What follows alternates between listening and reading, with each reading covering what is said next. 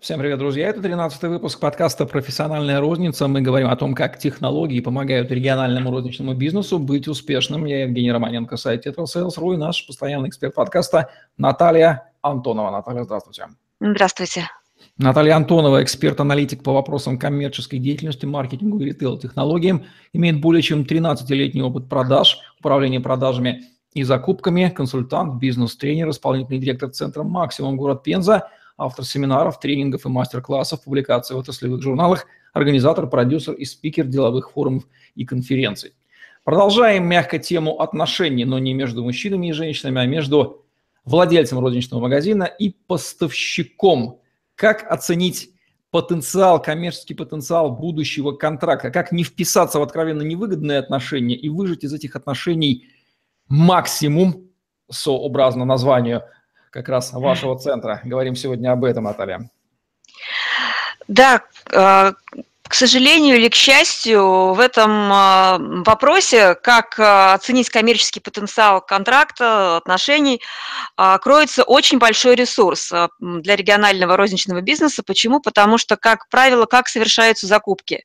Что принесли, то и поставили. Кто принес, ну, то есть, а кто пришел, кто первый стал, того и так, как говорится, да, то есть, кто первый занял полку, более-менее подходящий товар, ну, и он ставится на полку. Такое своеобразное челночество, чувство 90-х, да, но э, плохая новость в том, что 90-е прошли давно, и э, на растущем рынке вряд ли нам придется с вами какое-то ближайшее время существовать. К чему пришли? К тому, что все магазины стали похожи друг на друга, и если мы не, мы, я имею в виду владелец магазина, не имеем собственной концепции по ассортименту и от, отличий от конкурентной среды, нам все сложнее и сложнее будет выживать.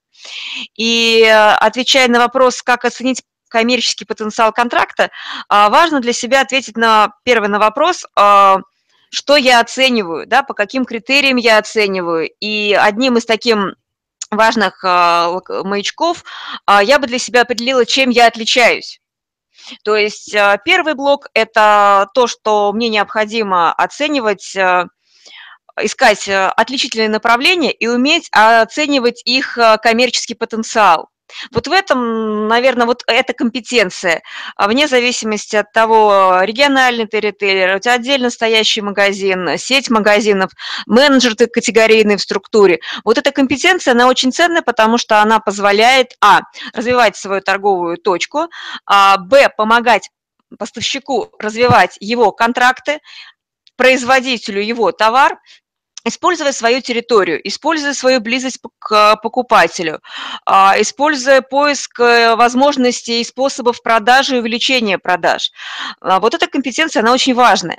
Поэтому а, умение видеть отличительное направление – это одна из вот таких фишек, которая помогает является, ну, скажем так, основополагающей при а, работе с поставщиками. А, кроме того, мы уже говорили в одном из подкастов, что для того, чтобы правильно выбирать, нам нужно определиться с критериями. А, критериями работы с поставщиками. Я их называю условия сотрудничества, требования к поставщикам, пожелания. То есть, ну вот, наверное, условия сотрудничества – это наиболее оптимальное такое словосочетание, которое позволяет говорить о партнерстве. Что, что это такое? Это те критерии, по которым мы выбираем товар, мы выбираем условия платежа, мы сотрудничаем с поставщиком. Так вот, э, оптимальные условия работы являются следующие. А, первое, а, мы выбираем в ассортимент товар тот, который пользуется спросом. Да? Как узнать на переговорах, пользуется товар спросом или нет? А, ну, во-первых, а, можно посмотреть, произвести конкурентный анализ до переговоров, посмотреть, представлен ли он в других торговых точках, насколько представлен, что представлено. Это мы делаем до переговоров, то есть мы не выходим на переговоры до тех пор, на изучение, ну, на, на длительный диалог, пока а, для себя не определимся. Смотрим, насколько популярен товар. А, в предварительной беседе лучше это делать, ну, наверное, по телефону там или какой-то такой мини-встречи, то есть не углубляться в, в детальное обсуждение условий, а такой превью переговоров, узнать, какой товар лучше всего продается, который, какой товар подходит для моего магазина, такие мы вопросы задаем. То есть мы максимально берем информацию от э, контрагента, от поставщика о товаре, о его продажах, желательно в штуках. А, ну так, чтобы понимание было, да, какой товар, в каких форматах продается, а, в чем успешные продажи, как он продается в аналогичных магазинах, в аналогичных регионах. То есть собираем информацию, которая поможет нам для принятия решений. Но в голове для себя имеем ту историю, что а, какой товар подходит конкретно по моему покупателю. То есть первый критерий, отвечаем на вопрос, нужен ли данный товар, а, моему клиенту, а, клиенту, который еще не покупает у нас, а, смогу ли я за счет этого товара привлечь к себе клиент, не нашего клиента? То есть может ли этот товар выступить э, магнитом для клиента, который почему-то не покупает у нас? И каковы могут быть объемы продаж?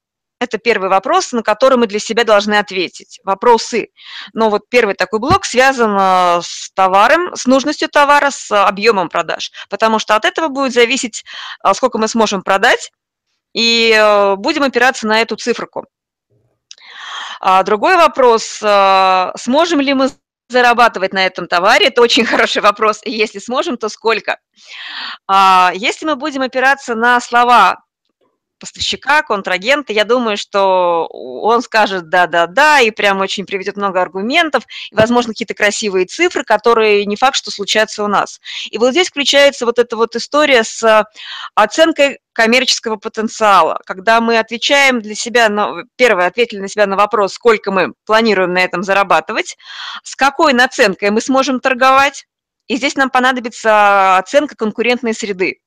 Раз. И оценка конкурентной среды по товару и по поставщику. Вот здесь включается очень важная компетенция уметь э, смотреть и анализировать э, конкурентную среду и товар.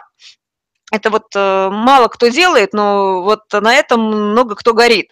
То есть это такая вот история, про что, про что никогда не расскажет поставщик, а, про то, как, на какие ориентиры тебе ориентироваться. И тут знание, на что смотреть, умение задавать вопросы, и это стратегическая такая компетенция подготовки к переговорам. Поэтому а, обычно я провожу превью, переговоры а, в, ну, в 3-4 захода. То есть так уже из фишек поделюсь. Первое – это мы собираем, берем прайс, и собираем а, прайсы а, конкурен... конкур... производителей конкурентов, либо поставщиков конкурентов. То есть кто еще поставляет такой товар. Ищем эту информацию на рынке. На рынке я имею в виду на рынке той или иной товарной категории, либо на рынке поставщиков и дистрибьюторов вашего региона. Ну и, соответственно, первым делом смотрим эти прайс-листы, насколько они отличаются. То есть э, в процентах, в рублях, в штуках. Ну, обычно в этих, э, в любом контракте есть товар-маячок. Ну, то есть берем 3 5-7 товаров маячков, да, для того, чтобы понять, э, какие товары смотрим. Какие товары лучше всего продаются, но это можно спросить, э, ну, у каждого игрока на рынке, то есть что лучше всего продается, что посоветуете брать. Ну, соответственно, если это перекрестный допрос нескольких игроков, нарисуется такая картинка, ну, более-менее такая вот, ну, для исследования. Вот, то есть, соответственно, понятно, что и спрашивать нужно, то есть, что у меня пойдет в моем формате, в моем районе, для моего магазина. Ну, соответственно, важно понять, э, можно спросить, э, с кем еще взаимодействуете, да? А, это мы спрашиваем у контрагента. Для себя нам важно определить, э, как получить конкурентоспособные цены и сколько мы можем зарабатывать. Для этого проводится ценовой мониторинг. Первое – это прайсов поставщиков, второй – конкурентной среды. И тут э, такая история, если… Ну вот чуть позже, наверное, я расскажу, чтобы не путать в кучу о ценовом э, мониторинге, о анализ, об анализе коммерческого предложения. Но вот это очень важная вещь – провести ценовой мониторинг, потому что он позволит ответить нам на вопрос, сколько я буду зарабатывать от прайса поставщика и насколько я буду конкурентоспособен по цене. И э, это рекомендую делать не только по ключевым контрактам, а по всем коммерческим предложениям, поступающим вот на вход. А, другой вопрос, который я обычно себе задаю и рекомендую спрашивать, а по какой схеме нам выгодно работать э, вот с этим производителем? То есть я спрашиваю, кто производит этот товар? То есть не тот, кто мне его принес, да, а это может быть дилер, оптовик, э, просто хороший человек, который хочет моих денег, да, то есть просто хочет вот, сейчас я отгружу товар, ну, прям с колес, и спасибо, до свидания. То есть обычно вот такие нетрадиционную розницу а, пытается пробиться то, ну, такой добытчик легких денег, потому что, ну, она же не требовательная, правильно, если я такой маленький магазинчик, я с колес могу взять. Не рекомендую заниматься вот этой историей, а, потому что большой риск попасть на товар, и имиджево проиграть в глазах покупателя, то есть вот э, здесь вот именно умение работать э, как коммерсанта очень важно. А, другой вопрос, который мы себе задаем, с кем, а, возможно, мне придется конкурировать. И тут опять такая матрица, которая раскладывается на три уровня. Первое. Кто товар-конкурент этому товару в данной товарной категории? Б. Кто поставщик, производитель, конкурент. Кто из них лучший, вот из этих конкурентов? А, кто из товаров лучший? А если отвечаю на вопрос по товару, здесь проводится сравнительная дегустация. И ну, когда я работала в сетевой компании, я обычно просила вот этого производителя принести мне товары конкуренты и организовать э, сравнительную дегустацию. Но в маленьком магазине, возможно, вряд ли можно, ну, так скажем так, обеспечить себе такой силовой рычаг, чтобы так диктовать условия. Но для себя провести такую внутреннюю сравнительную дегустацию по выбору товара настоятельно рекомендую. Это поможет и в переговорах э, с поставщиком, и в формировании ассортимента, в понимании насколько мы соответствуем по качеству ожиданиям покупателя. А, можно вовлекать здесь э, потребителя фокус-группу, но не рекомендую. Я думаю, что вот э, а, опираться на, при выборе товара на скажем так, ну, оценки коммерческого потенциала можно вот на внутреннюю сравнительную дегустацию и заказ пробной партии на посмотреть, как пойдет выбрать себе время для пробной партии. Но вот на этапе отбора товара и поставщика все-таки я рекомендую более трепетно относиться к самому товару. А, и тут отвечаем на вопрос, по какой схеме выгодно работать. А, и а, для маленького магазина на самом деле кроется очень много возможностей, потому что можно брать, а, от производителя, б, можно брать от дистрибьютора, оптовика, а можно работать с такими компаниями, как Metro Cash Carry, например, которые, ну или там «Сладкая жизнь», да, то есть которые выполняют функцию хорошего категорийного менеджера, провайдера, поставщика. А, вот здесь главное тогда просто уметь договориться именно с этим провайдером и попадать по цене. А, и тут тогда, возможно, вот эта компетентность категорийного менеджера, ее можно положиться на выбор вот этой структуры, потому что ну, никто лучше, чем в метро и, допустим, той же самой сладкой жизни, да, которая имеет свои торговые сети, знает свой ассортимент, не умеет отбирать лучший товар а, и лучшие условия. Здесь уже теперь а, ключевая компетенция выбрать вам для себя и сравнить, где вам лучше брать, а, у производителя, у дилера, у дистрибьютора или вот у такого, скажем так, игрока рынка, который обеспечивает и комплексный ассортимент, и комплексную поставку, и, возможно, я повторюсь, возможно, хорошие условия. Условия нужно проверять. Здесь есть свои риски, э, но есть и свои возможности, потому что, ну, вот эти провайдеры, а, они за счет своей технологичности, я имею в виду метро и сладкой жизни, очень конкурентоспособны в плане логистики, в плане услуги а, по подбору ассортимента и гораздо расторопнее, чем одиночные поставщики, производители и дистрибьюторы. Поэтому вот э, мелкому ритейлу а, рекомендую обратить на такую возможность. Не просто закупаться, да, там вот приезжать там в метро, а искать э, возможность для того, переложить свою головную, скажем так, боль на своего поставщика, и контролировать. Ну, то есть это такой своеобразный аутсорс категорийного мен- менеджмента. Такая идея, мне кажется, она а, спа- а, достаточно способна, потому что мои клиенты, с которыми я работаю, э, используют эту тему, и вот региональные ритейлеры очень хорошо ее используют. Единственное, что им вот и не хватает вот именно этой ключевой компетенции оценки потенциала контракта в сравнении а что лучше. И, как правило, если эту функцию делает менеджер по закупкам, он выбирает по принципу, а что ему легче купить. А, если он не оценивает а, такой критерий, как оборачиваемость товара, соответствует ли данный контракт, вот, который я заключаю с тем или иным поставщиком, производителем, а, оборачиваемости. И вот это такая вот важная-важная беда, с которой нужно работать и закупщику, и собственнику, и бухгалтеру в мелкой рознице, какая, у нас оборачиваемость. Почему? А, а, и смотреть по категориям и по контрактам. У меня вот такой кейс есть а, из моего опыта. Я приехала в торговую точку, это областной центр, там три торговые точки, и у бухгалтера все хорошо. У собственника он так говорит, ну у нас все вроде в показателях нормально, я не вижу ну, то есть вот проблем, платим поставщикам исправно. Зашли в магазины, а я вижу перетарку, то есть я невооруженным взглядом а, вижу товарные категории, а, которые просто, ну, загружены товаром, они не оборачиваются. А, и два таких вопроса. Кто делает заявки? А продавцы у нас в магазине самообслуживания 400 квадратов, каждый делает заявки кто как может. И я смотрю палеты, громадные там, где не нужны. А, и когда мы начали расшивать по товарным категориям, ну, убедились, что там явно контракты не соответствуют, э, контракты и поставки не соответствуют оборачиваемости. Собственник, бухгалтер не видит, потому что они не мыслят контрактами, они мыслят э, крупными партиями, и бухгалтер платит поставщику, его задача платить вовремя, да.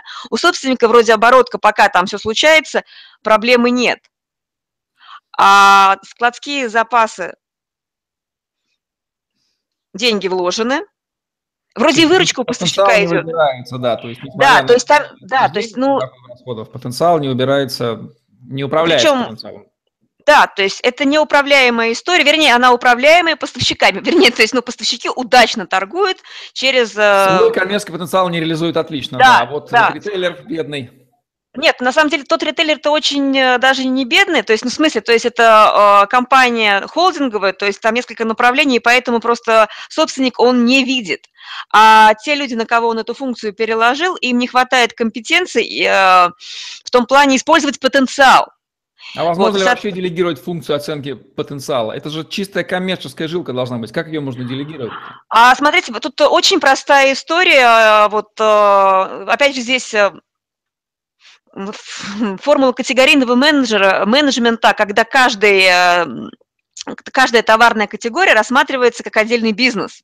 И каждая товарная категория на выделенном полочном пространстве обязана приносить а, мне прибыль определенную как менеджеру категории, собственнику товарной категории. И если бы собственник а, товарной, ну, э, торговой точки мыслил как а, в категории, что каждый контракт на располагающейся товарной площади обязан мне приносить столько-то, столько-то, что мой магазин – это совокупность контрактов, а, совокупность поставщиков и расшивал вот эту историю, да, с ориентиром на ключевого целевого клиента, я имею в виду розничного покупателя, а, было бы гораздо проще. А это такая история про многофункциональность в несколько сторон. Это отношения с клиентом, это отношения с контрактом, с владельцем контракта, с поставщиком, и это отношения с персоналом. А, вот и, в принципе, в крупных структурах вот эту компетенцию, она передается в коммерческий отдел категорийному менеджеру который отвечает за контракт, и с него спрашивают прибыль по контракту, по поставщику с квадратного метра, то есть есть э, вполне вменяемые KPI, оценочные истории, которые являются управляемыми. В маленьком магазине у нас э, какая история? Впихнуть невпихуемое, и пока у нас есть деньги на оборотные средства, у нас, у нас все хорошо. А, и э, получается, что вот те ритейлеры, которые управляют э, контрактами, то есть тут э, самостоятельно и понимает вот эту компетенцию и ценность, и рассматривает вот так мульти, мультимодальной такой истории свой магазин, они выигрывают. Ну, либо это история одного контракта, нишевание. И тут, э, в принципе, оценивается коммерческий потенциал товарной категории в том контексте, про который мы говорили, берется ключевой контракт или два ключевых, или три ключевых контракта, и эм, добавляет, добавляется доп. ассортиментом. Тут, не, тут разные стратегии управления магазином, но вот это понимание многофакторной модели в чем, то есть вот это коммерческий потенциал, да, и как он раскручивается на той или иной истории, ну, это, наверное, ключевая компетенция, которая позволяет развиваться в любых условиях. Я могу сказать, что я ее использую, эту компетенцию сейчас, а, работая на рынке услуг, ну, оценивая тренеров, оценивая, а, скажем так, а, в каком направлении брать проект, в каком развиваться. То есть эта компетенция, она базовая компетенция ну, для того, кто сам управляет, который, кто управляет своей, своей фирмой, своим ну, коммерческой историей. Но Именно поэтому... Составляет суть э, компетенции коммерсанта как такового, да? Это да. И именно отсюда э, уходят, да, ключи, ну, то есть уходят контракты с базами, да, то есть люди, которые понимают, как э, зарабатывать эм, на своей компетенции, они отпочковываются и зарабатывают. Это не, не про плохо и хорошо, а кто кем управляет, а кто управляет ситуацией, кто, кто владеет эм, бизнесом потому что есть компетенция, да, а есть капитал. Так вот, э, здорово, когда это сочетается в одном человеке, да, то есть э, маленьком ритейлере. А хуже, когда это вот, ну, то есть нужно кого-то нанимать. Но вот э, в региональном небольшом ритейле было бы неплохо, чтобы это был либо собственник, который управляет, либо управляющий партнер, но который в доле, то есть чтобы не нужно было, скажем так, переживать за контракты. То есть у меня вот э, из опыта у скорее у поставщиков ну, ну, вводят контракты, открывают розницу, ну, то есть либо аналогичные структуры. Почему? Потому что поставщик, он не поворотен. А ритейлер э, за счет вот этого коммерческого мышления и понимания, где, как, на ком и когда, э, с кем зарабатывать, я в хорошем смысле, то есть кто клиент, что за товар, какой контракт, вот эта история, она вот ключевая в рознице. Потому что все остальное это в пользу бедных. Те, кто занимается челночничеством, либо э, работает сейчас в режиме самозанятости. Ну, то, что я наблюдаю ближай, прям последние несколько лет. И опять же, вот э, а, с круглого стола мы с, вот с, с fashion-ритейлом мы общались, и вот моя коллега рассказывала о том, как э, она отбирает контракты в fashion-ритейле, как она от нескольких брендов была вынуждена отказаться, потому что они здесь не конкурентоспособны, ну вот на этой территории, вот в этой конкретной э, формате, вот то, как складывается история. И это опыт 15-летнего fashion, работы в fashion-ритейле, мультиформатного магазина одежды, который сейчас э, уходит там, э, ну не в монобренды, да, а там в партнерскую историю, то есть там часть площадей в аренду сданы партнерам из другой вообще отрасли fashion-магазин, один из этажей, то есть у них было там два этажа, отдал под э, мебельную историю, под интерьерную историю. Вот. И остается там буквально там 2-3 бренда, которые на данный момент э, позволяют оставаться на рынке fashion-ритейла. И это очень такая показательная для меня история, когда профессиональный байер понимает, что вот от этого контракта я отказываюсь, здесь я не стою, этот контракт я не развиваю открывает другое там, в другом торговой точке какой-то бренд, понимая, зачем он этот контракт берет и с кем он это делает. Это очень такой хороший для меня был кейс из fashion-ритейла, когда коммерческий потенциал контракта оценивается не локально, вот ну, там на купи-продай, а на долгосрочную перспективу, потому что это вложение в оборудование, это вложение а, в контракты аренды.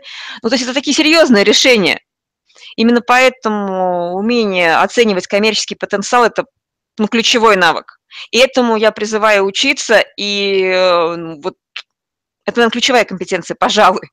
Да, это тех, о котором мы говорили делаем сегодня, и наш выпуск, получается, посвящен, пожалуй, самой ключевой из ключевых компетенций оценки потенциала контракта. Мне понравилась фраза про магазин совокупность контрактов, и действительно так все становится математически понятно. Магазин как совокупность контрактов, не больше, не меньше, у каждого из них есть свой потенциал. Правильно выбранный контракт повышает конечный результат единицы. Ну что ж, Наталья, спасибо за этот интересный ракурс. Завершаем наш сегодняшний выпуск подкаста «Профессиональная розница», где мы говорим о том, как технологии помогают региональному розничному бизнесу быть успешным. Наталья Антонова и Евгений Романенко были с вами. Лайк, комментарий, тетрасселс.ру, YouTube, подстер, хэштеги Наталья Антонова и тетрасселс вам в помощь в поиске информации в интернете. На сегодня все. Всем отличного дня. Оставайтесь. Удачи. Всем пока-пока.